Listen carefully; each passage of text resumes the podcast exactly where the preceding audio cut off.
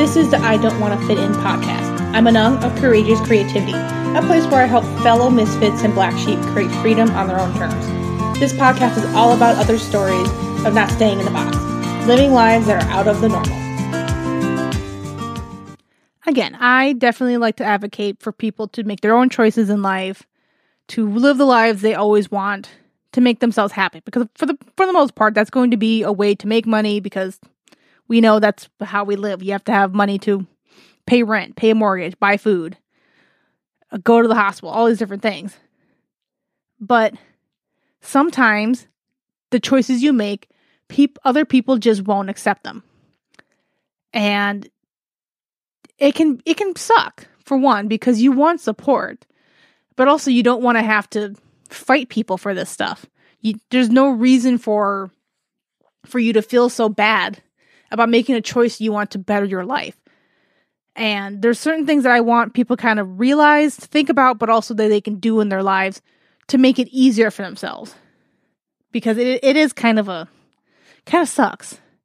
Like you want to you what you're doing is not in the actual process of you want to hurt someone else in process. You are actually trying to do better for your life. You're not actually actively hurting anybody.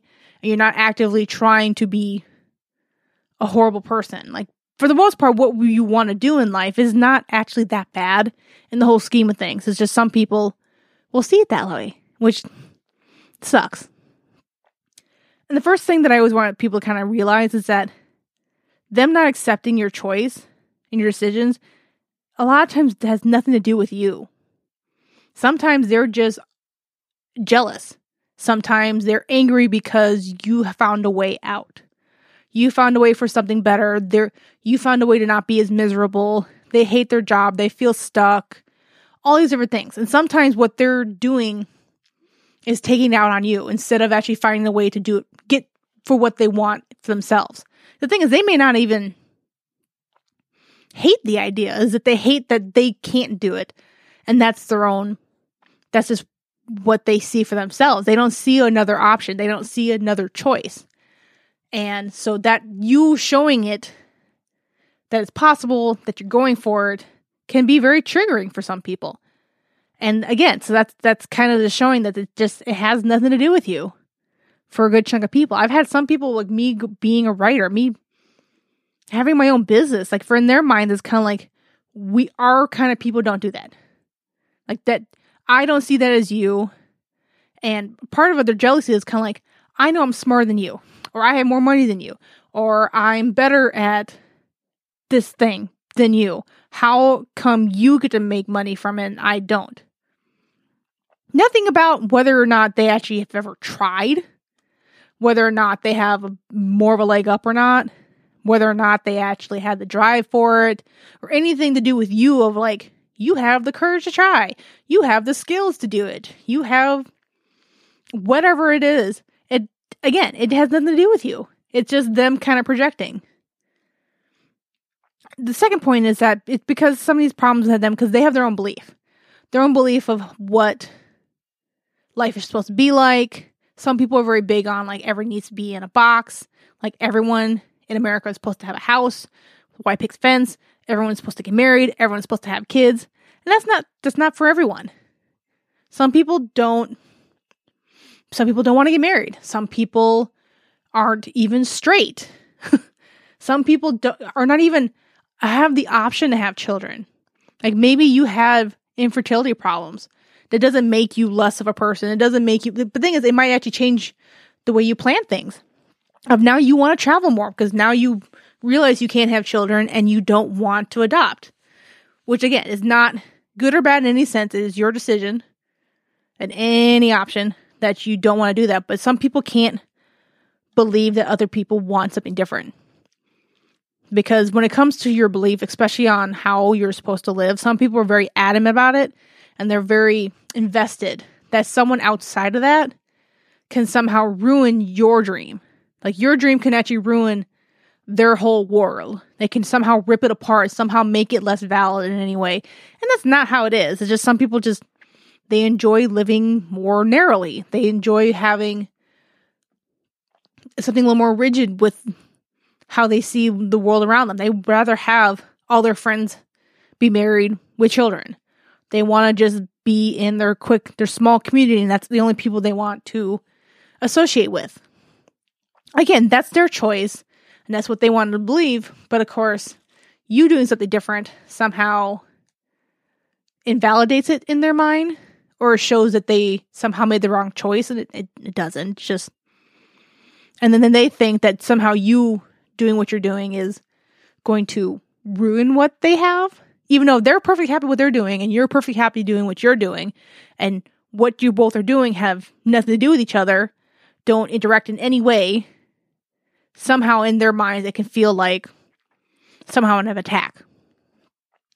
Number three is that this can also bring up their own fears. Their own fears of how things are supposed to be. Like, this is how you make money, this is how it's safe. Because a lot of people that they want security, and you doing something outside of what's normal is not secure. You want freedom. Like for me, I big. I'm very big on wanting more freedom in my life than I do security. Like I will take a few more risks just to feel like I I have a choice that I have the option. And other people, the like for me, like the idea of studying abroad for a lot of people, they could not do it because their fear was they were going to lose their boyfriend or girlfriend. They were they were afraid that they weren't going to get the education they wanted. They were afraid that they somehow would miss out on all their things that their friends are doing at home, even though they were going to do great things where they were going to be at. And that's their own fear. Other fears are somehow like whatever you're doing will jeopardize their happiness. And this could be more towards like people that are really close to you, uh, on like your own parents. Like they have their own fears of someone who like goes in the circus is somehow a druggie or somehow they'll never make any money and they'll die young because they're it's so awful for their bodies. Which is nothing true. Like, like a lot, a lot of people the fear of like, well, the whole family has it with the family business we need someone to take over it and you are the next generation so you have to do it or the business like goes away and you ruin all these people's lives and everyone loses their jobs kind of thing. That is a fear but it's also not your responsibility. You don't have to inherit that. They try to push it onto you. The fourth thing is for the most part you have to think for yourself is that you do not need their permission let me say that again. You do not need their permission.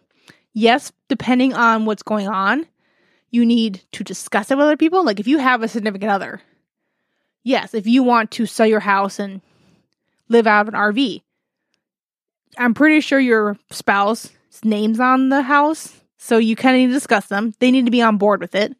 If you want part of your dream required other people or other people to kind of sign on for stuff. Like if you need someone to help co-sign for something, you need to have you need to have discussion because of course they're on the hook too for something that's that can put them in debt. That can be kind of a problem.